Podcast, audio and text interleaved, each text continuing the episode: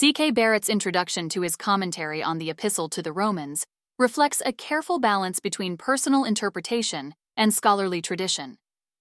Barrett emphasizes that his translation is not merely a linguistic exercise, but an integral component of his commentary, aimed at elucidating what he discerns as the Apostle Paul's intended message.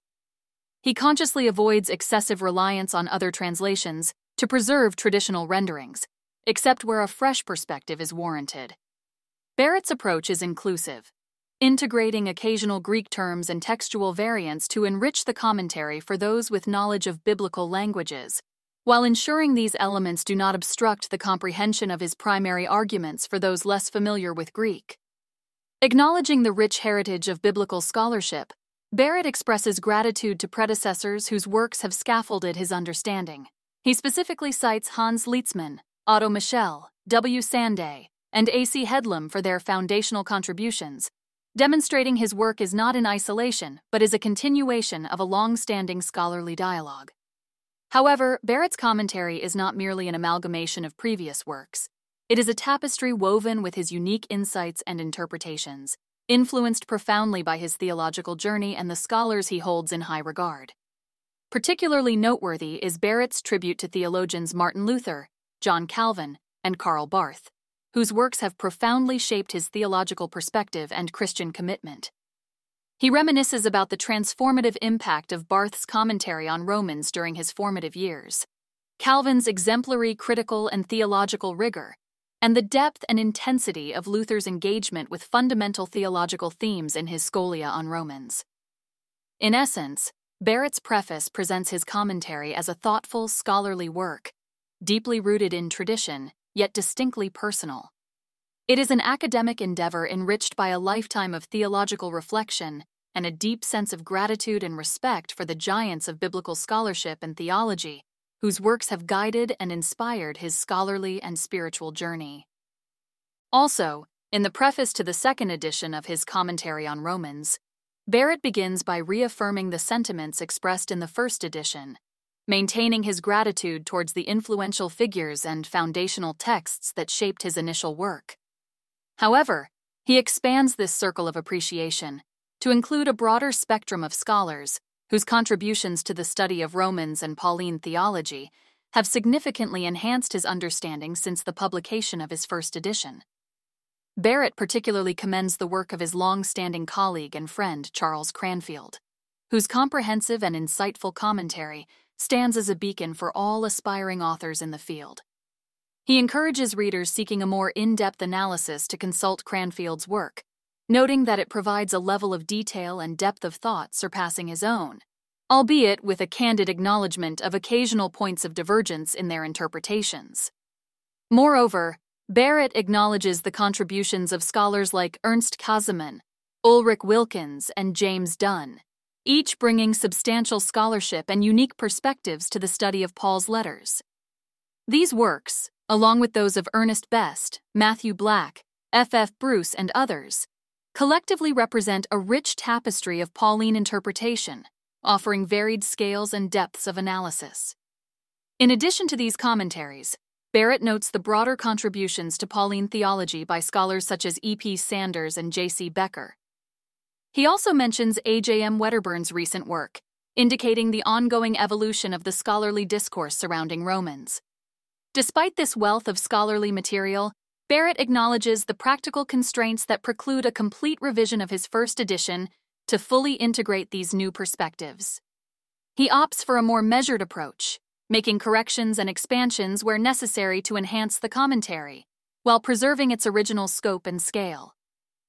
Barrett concludes by expressing his deep gratitude towards his publishers for their enduring support and for the opportunity to engage once again with the Epistle to the Romans, which he profoundly regards as the purest essence of the gospel message. Further, Barrett accentuates its pivotal role in Christian theology. Authored by the Apostle Paul, its theological depth and influence on key figures such as Augustine, Luther, Wesley, and Barth are affirmed. Barrett views the epistle as not just a mere doctrinal piece, but a window into Paul's life and the broader context of the first century, offering clarity and relevance to contemporary readers. Paul's background, from his upbringing in Tarsus to his rigorous Jewish education under Rabban Gamaliel in Jerusalem, set the stage for his initial opposition to Christianity. His zealous protection of Judaism led to the persecution of the early church. However, a transformative encounter with the risen Christ catalyzed his conversion, reshaping his life into a mission of spreading the Christian faith. The letter to the Romans is believed to have been written during Paul's stay in Corinth, around AD 55, marking a period of mature theological reflection.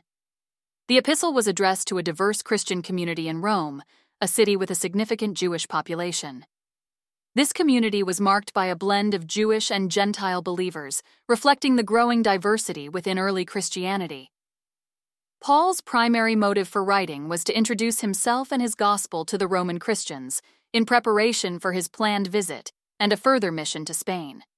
The epistle serves as a comprehensive exposition of his gospel, addressing the coexistence of Jewish and Gentile members within the church, and discussing theological and practical concerns. The strategic importance of Rome, both as a political and religious hub, is asserted. Paul's letter, therefore, stands as a foundational theological treatise, shaping the trajectory of Christian thought and community life for generations to come.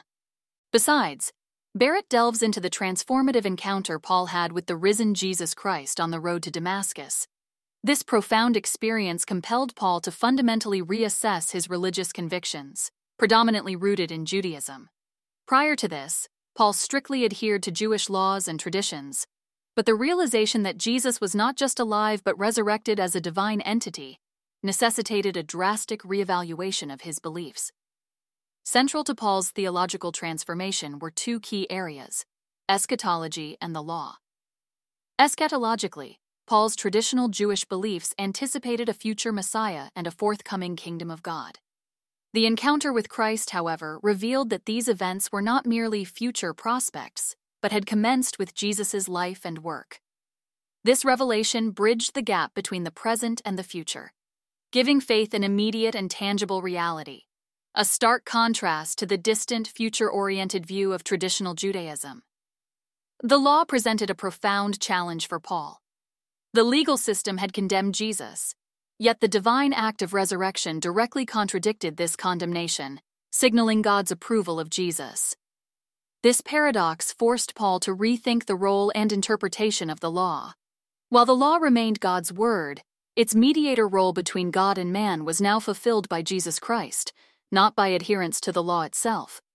Barrett presents Paul's theological evolution as a meticulous process of reconciling his ingrained Jewish beliefs with his newfound Christian faith. This journey, intricately woven throughout his epistle to the Romans, reflects Paul's struggle and deliberation in forging a nuanced understanding of faith, salvation, and the intricate dynamics between God, the law, and humanity. Paul's writings, therefore, offer a profound insight into the transformative power of faith and the complex nature of religious identity and belief. Last but not least, Barrett's examination of the Epistle to the Romans dives into the complexities of its literary structure, focusing on the text's authenticity and the conundrum surrounding its intended recipients. Barrett's scrutiny is particularly pointed at the epistle's concluding sections, where manuscript variations stir debates about the originality and placement of specific parts, notably the grace and the doxology. These textual inconsistencies suggest a convoluted history of transmission, adding layers of mystery to the epistle's genesis and evolution. Barrett highlights the intriguing possibility that references to Rome in the opening verses might be extraneous, a hypothesis supported by certain manuscripts. This revelation opens the door to a broader interpretation of the epistle's audience, severing the exclusive tie to Rome and enveloping the epistle in a shroud of universalism. The discussion then shifts to the peculiarities in the text's final chapters, where the presence and positioning of the grace and the doxology vary significantly across manuscripts. This inconsistency points to a fragmented transmission process with different communities possibly tailoring the text to fit their theological and liturgical needs. Also, Barrett digs into the early church's reception of the epistle, noting the conspicuous absence of chapters 15 and 16 in the writings of early church fathers such as Irenaeus, Tertullian, and Cyprian.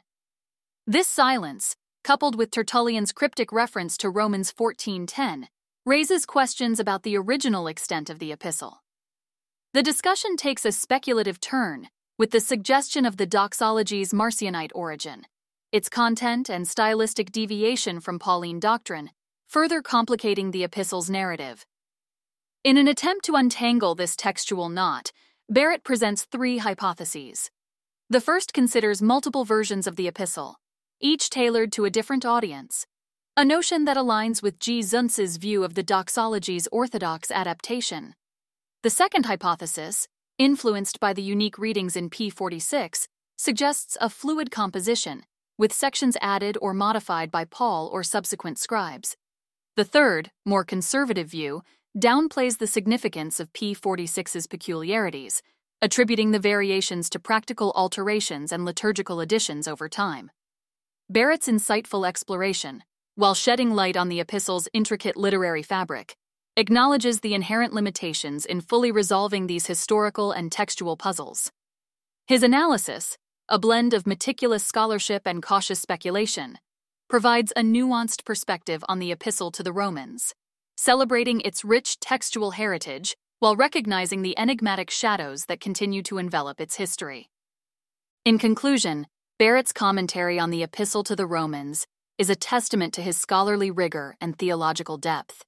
In his introduction and reflections, Barrett presents a nuanced approach that combines personal interpretation with a reverence for scholarly tradition. His translation is not a mere linguistic rendition, but an interpretative endeavor aimed at uncovering the Apostle Paul's intended message. Barrett carefully integrates Greek terms and textual variants, enriching the commentary for those versed in biblical languages while maintaining accessibility for a broader audience. Moreover, in the second edition's preface, Barrett acknowledges the evolving landscape of Pauline scholarship. He expresses deep respect for contemporaries like Charles Cranfield, whose comprehensive commentary he recommends for its depth, while also recognizing divergent interpretations. Barrett appreciates contributions from scholars such as Ernst Käsemann, Ulrich Wilckens and James Dunn, each bringing substantial scholarship and unique perspectives to Pauline's studies. Furthermore, Barrett examines the epistle's role in shaping Christian theology, indicating its influence on pivotal figures like Augustine and Luther. He offers insights into Paul's background, his dramatic conversion, and the subsequent theological transformation that profoundly reshaped his perspectives on eschatology and the law. In addition, Barrett critically examines the epistle's literary structure, addressing debates surrounding its authenticity and the variances in its concluding sections. He suggests the possibility that the epistle was intended for a broader audience than just the Romans, considering the textual inconsistencies and variations in manuscript traditions. Overall, Barrett's work is a rich tapestry of meticulous scholarship, personal reflection, and theological exploration. It not only dissects the text in depth, but also situates it within the expansive spectrum of biblical scholarship and Christian theological discourse, making it an invaluable resource for both scholars and devout readers alike.